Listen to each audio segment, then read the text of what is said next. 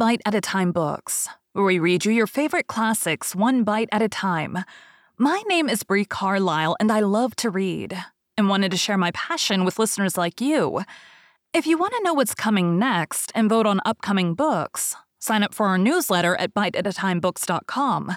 You'll also find our new t shirts in the shop, including podcast shirts and quote shirts from your favorite classic novels. Be sure to follow my show on your favorite podcast platform so you get all the new episodes. You can find most of our links in the show notes. But also, our website, biteatatimebooks.com, includes all of the links for our show, including to our Patreon to support the show, and YouTube, where we have special behind the narration of the episodes. We're part of the Bite at a Time Books Productions Network. If you'd also like to hear what inspired your favorite classic authors to write their novels, and what was going on in the world at the time, check out the Bite at a Time Books Behind the Story podcast, wherever you listen to podcasts. Please note, while we try to keep the text as close to the original as possible, some words have been changed to honor the marginalized communities who've identified the words as harmful, and to stay in alignment with Bite at a Time Books' brand values. Today we'll be continuing 20,000 Leagues Under the Sea by Jules Verne. Chapter 9 A Vanished Continent. The next morning, the 19th of February, I saw the Canadian enter my room. I expected this visit. He looked very disappointed. Well, sir, said he. Well, Ned, fortune was against us yesterday. Yes, that captain must needs stop exactly at the hour we intended leaving his vessel. Yes, Ned, he had business at his banker's. His banker's? Or rather, his banking house. By that I mean the ocean, where his riches are safer than in the chests of the state. I then related to the Canadian the incidents of the preceding night, hoping to bring him back to the idea of not abandoning the captain. But my recital had no other result than an energetically expressed regret from Ned that he had not been able to take a walk on the battlefield of Vigo on his own account. However, said he, all is not ended. It is only a blow of the harpoon lost. Another time we must succeed. And tonight, if necessary. In what direction is the Nautilus going? I asked. I do not know, replied Ned.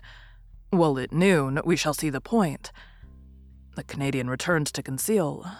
As soon as I was dressed, I went into the saloon. The compass was not reassuring.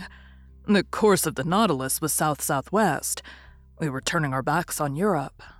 I waited with some impatience till the ship's place was pricked on the chart. At about half past eleven, the reservoirs were emptied, and our vessel rose to the surface of the ocean. I rushed towards the platform. Ned Land had preceded me. No more land in sight. Nothing but an immense sea. Some sails on the horizon Doubtless as going to San Roque in search of favorable winds for doubling the Cape of Good Hope. The weather was cloudy. A gale of wind was preparing. Ned raved and tried to pierce the cloudy horizon. He still hoped that behind all that fog stretched the land he so longed for. At noon, the sun showed itself for an instant. The second profited by this brightness to take its height. Then, the sea becoming more billowy, we descended and the panel closed. An hour after, upon consulting the chart, I saw the position of the Nautilus was marked at 16 degrees 17 minutes longitude and 33 degrees 22 minutes latitude, at 150 leagues from the nearest coast. There was no means of flight. And I leave you to imagine the rage of the Canadian when I informed him of our situation. For myself, I was not particularly sorry. I felt lightened of the load which had oppressed me, and was able to return with some degree of calmness to my accustomed work. That night, about 11 o'clock, I received a most unexpected visit from Captain Nemo. He asked me very graciously if I felt fatigued from my watch of the preceding night. I answered in the negative.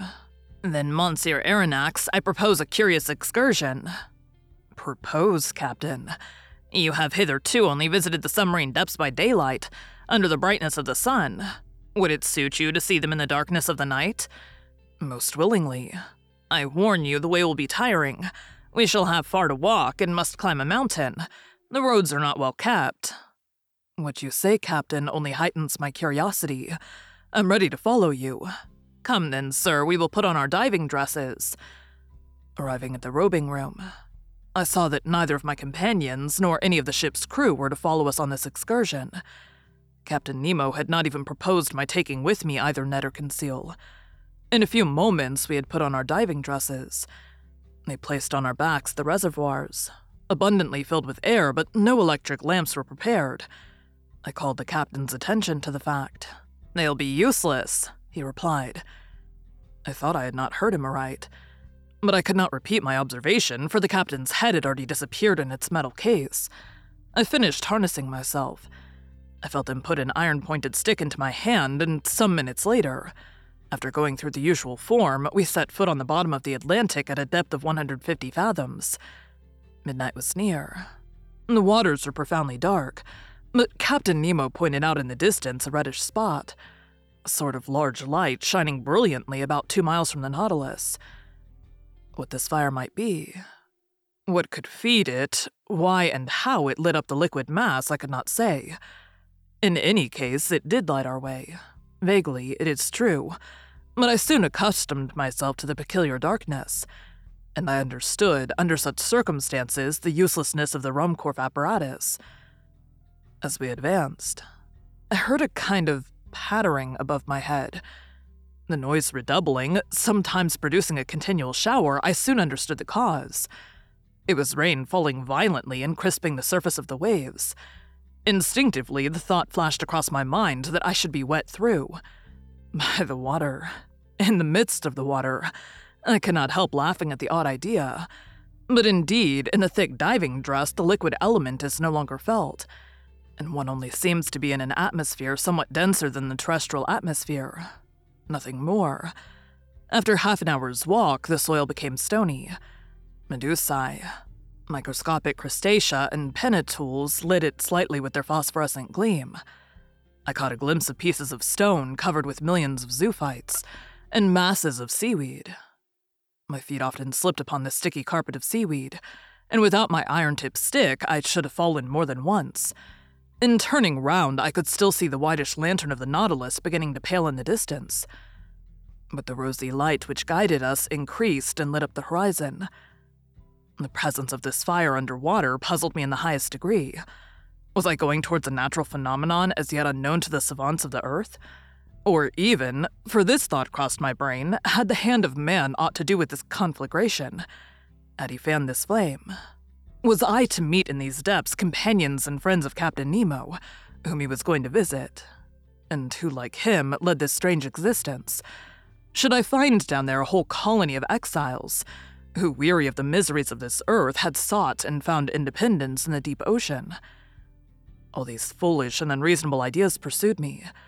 And in this condition of mind, overexcited by the succession of wonders continually passing before my eyes, I should not have been surprised to meet at the bottom of the sea one of those submarine towns of which Captain Nemo dreamed. Our road grew lighter and lighter. The white glimmer came in rays from the summit of a mountain about 800 feet high. But what I saw was simply a reflection, developed by the clearness of the waters. The source of this inexplicable light was a fire on the opposite side of the mountain. In the midst of this stony maze furrowing the bottom of the Atlantic, Captain Nemo advanced without hesitation. He knew this dreary road. Doubtless, he had often traveled over it and could not lose himself. I followed him with unshaken confidence. He seemed to me like a genie of the sea. And as he walked before me, I could not help admiring his stature, which was outlined in black on the luminous horizon. It was one in the morning when we arrived at the first slopes of the mountain. But to gain access to them, we must venture through the difficult paths of a vast copse. Yes, a copse of dead trees without leaves, without sap. Trees petrified by the action of the water and here and there overtopped by gigantic pines. It was like a coal pit still standing, holding by the roots to the broken soil and whose branches, like fine black paper cuttings, showed distinctly on the watery ceiling. Picture to yourself a forest in the Hartz hanging onto the sides of the mountain, but a forest swallowed up. The paths were encumbered with seaweed and fucus, between which groveled a whole world of crustacea. I went along, climbing the rocks, striding over extended trunks, breaking the sea bindweed which hung from one tree to the other, and frightening the fishes which flew from branch to branch. Pressing onward, I felt no fatigue. I followed my guide, who was never tired. What a spectacle! How can I express it? How paint the aspect of those woods and rocks in this medium? Their underparts dark and wild, the upper colored with red tints by that light which the reflecting powers of the waters doubled. We climbed rocks which fell directly after with gigantic bounds and the low growling of an avalanche. To right and left ran long, dark galleries where sight was lost. Here opened vast glades which the hand of man seemed to have worked, and I sometimes asked myself if some inhabitant of these submarine regions would not suddenly appear to me. But Captain Nemo was still mounting. I could not stay behind. I followed boldly. My stick gave me good help. A false step would have been dangerous on the narrow passes sloping down to the sides of the gulfs, but I walked with firm step, without feeling any giddiness. Now I jumped a crevice, the depth of which would have made me hesitate had it been among the glaciers on the land. Now I ventured on the unsteady trunk of a tree thrown across from one abyss to the other, without looking under my feet, having only eyes to admire the wild sights of this region. Their monumental rocks, leaning on their regularly cut bases, seemed to defy all laws of equilibrium. From between their stony knees, trees sprang, like a jet under heavy pressure, and upheld others which upheld them natural towers, large scarps cut perpendicularly like a curtain inclined at an angle which the laws of gravitation could never have tolerated in terrestrial regions. Two hours after quitting the Nautilus, we had crossed the line of trees, and a hundred feet above our heads rose the top of the mountain, which cast a shadow on the brilliant radiation of the opposite slope. Some petrified shrubs ran fantastically here and there. Fishes got up under our feet like birds in the long grass, the massive rocks were rent with impenetrable fractures, deep grottos and unfathomable holes, at the bottom of which formidable creatures might be heard moving. My blood curdled when I saw enormous antennae blocking my road, or some frightful claw closing with a noise in the shadow of some cavity. Millions of luminous spots shone brightly in the midst of the darkness. They were the eyes of giant crustacea, crouched in their holes, giant lobsters setting themselves up like halberdiers, and moving their claws with the clicking sound of pincers, titanic crabs pointed like a gun on its carriage, and frightful looking pulps interweaving their tentacles like a living nest of serpents. We had now arrived on the first platform, where other surprises awaited me.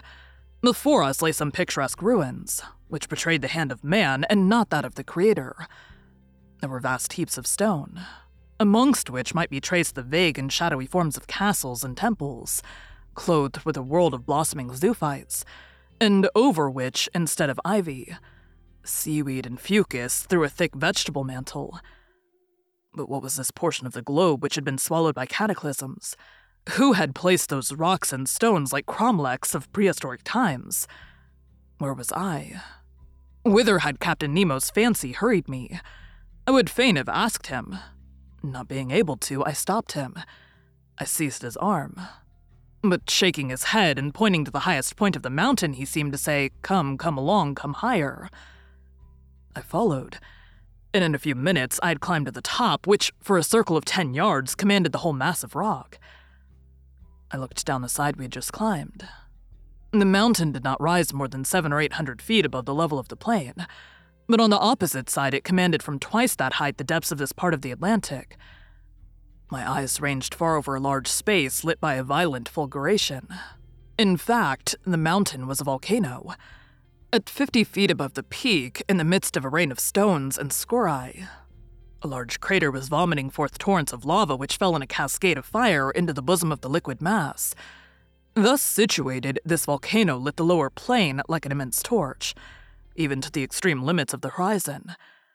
I said that the submarine crater threw up lava but no flames. Flames require the oxygen of the air to feed upon, and cannot be developed underwater. But streams of lava, having in themselves the principles of their incandescence, can attain a white heat, fight vigorously against the liquid element, and turn it to vapor by contact. Rapid currents bearing all these gases in diffusion and torrents of lava slid to the bottom of the mountain, like an eruption of Vesuvius on another Terra del Greco. There indeed, under my eyes, ruined, destroyed, lay a town, its roofs open to the sky, its temples fallen, its arches dislocated, its columns lying on the ground, from which one would still recognize the massive character of Tuscan architecture. Further on, some remains of a gigantic aqueduct. Here, the high base of an acropolis, with the floating outline of a Parthenon.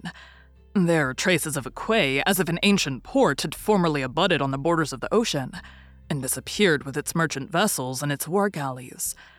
Further on again, long lines of sunken walls and broad deserted streets. A perfect Pompeii escaped beneath the waters. Such was the sight that Captain Nemo brought before my eyes. Where was I? Where was I? I must know at any cost. I tried to speak, but Captain Nemo stopped me by a gesture, and picking up a piece of chalkstone, advanced to a rock of black basalt and traced the one word Atlantis. What a light shot through my mind. Atlantis. The Atlantis of Plato, that continent denied by Origen and Humboldt, who placed its disappearance amongst the legendary tales. I had it there now before my eyes, bearing upon it the unexceptionable testimony of its catastrophe. The region thus engulfed was beyond Europe, Asia, and Libya, beyond the columns of Hercules, where those powerful people, the Atlantides, lived against whom the first wars of ancient Greeks were waged thus led by the strangest destiny. I was treading underfoot the mountains of this continent, touching with my hand those ruins a thousand generations old and contemporary with the geological epochs. I was walking on the very spot where the contemporaries of the first man had walked. Whilst I was trying to fix in my mind every detail of this grand landscape, Captain Nemo remained motionless, as if petrified in mute ecstasy, leaning on a mossy stone. Was he dreaming of those generations long since disappeared? Was he asking them the secret of human destiny? Was it here the strange man came to steep himself in historical recollections and live again this ancient life? He who wanted no modern one. What would I not have given to know his thoughts, to share them, to understand them? We remained for an hour at this place, contemplating the vast plains under the brightness of the lava, which was sometimes wonderfully intense. Rapid tremblings ran along the mountain caused by internal bubblings. Deep noise, distinctly transmitted through the liquid medium, were echoed with majestic grandeur. At this moment, the moon appeared through the massive waters, and threw her pale rays on the buried continent. It was but a gleam, but what an indescribable effect. The captain rose, cast one last look on the immense plain, and then bade me follow him. We descended the mountain rapidly. In the mineral forest, once passed, I saw the lantern of the Nautilus shining like a star. The captain walked straight to it, and we got on board as the first rays of light whitened the surface of the ocean. Thank you for joining Bite at a Time Books today, while we read a bite of one of your favorite classics. Again, my name is Bree Carlile, and I hope you come back tomorrow for the next bite of 20,000 Leagues Under the Sea. Don't forget to sign up for our newsletter at biteatatimebooks.com and check out the shop. You can check out the show notes or our website, biteatatimebooks.com, for the rest of the links for our show. We'd love to hear from you on social media as well.